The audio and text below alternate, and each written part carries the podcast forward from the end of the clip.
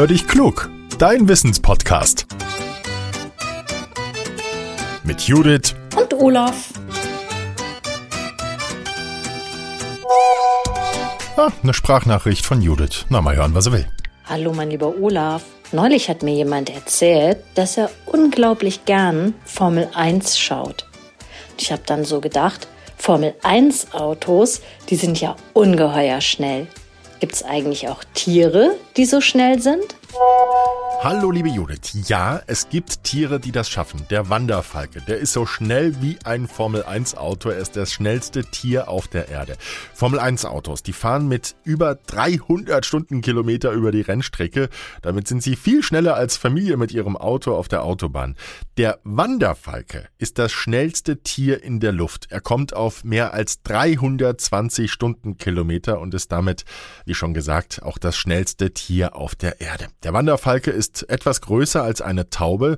Im Flug können wir ihn an seinen langen, spitzen Flügeln und dem relativ kurzen Schwanz erkennen. Er jagt dann andere Vögel, zum Beispiel Tauben, Stare, Drosseln, Feldlerchen, Buchfinken und Rabenvögel.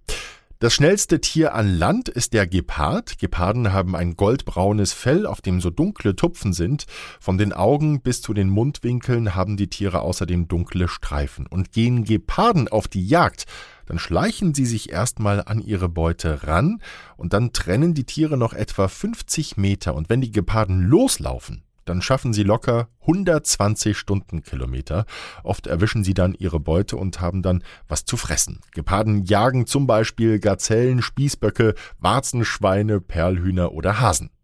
Und auch im Meer gibt es Tiere, die mit solchen Geschwindigkeiten durchs Wasser schießen. Das schnellste Tier ist da der Fächerfisch. Er kommt auf bis zu 110 Stundenkilometer.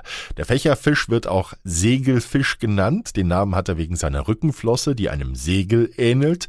Und Fächerfische rasen mit voller Geschwindigkeit und angelegten Bauchflossen in Fischwärme.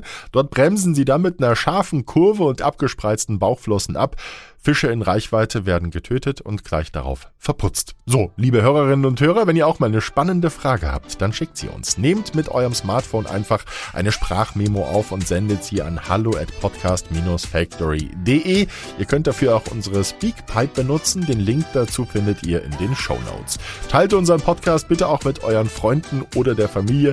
Dann kriegen wir noch mehr Hörerinnen und Hörer und darüber freuen wir uns sehr. Lieben Dank, bis zum nächsten Mittwoch. Ich freue mich drauf. Euer Olaf.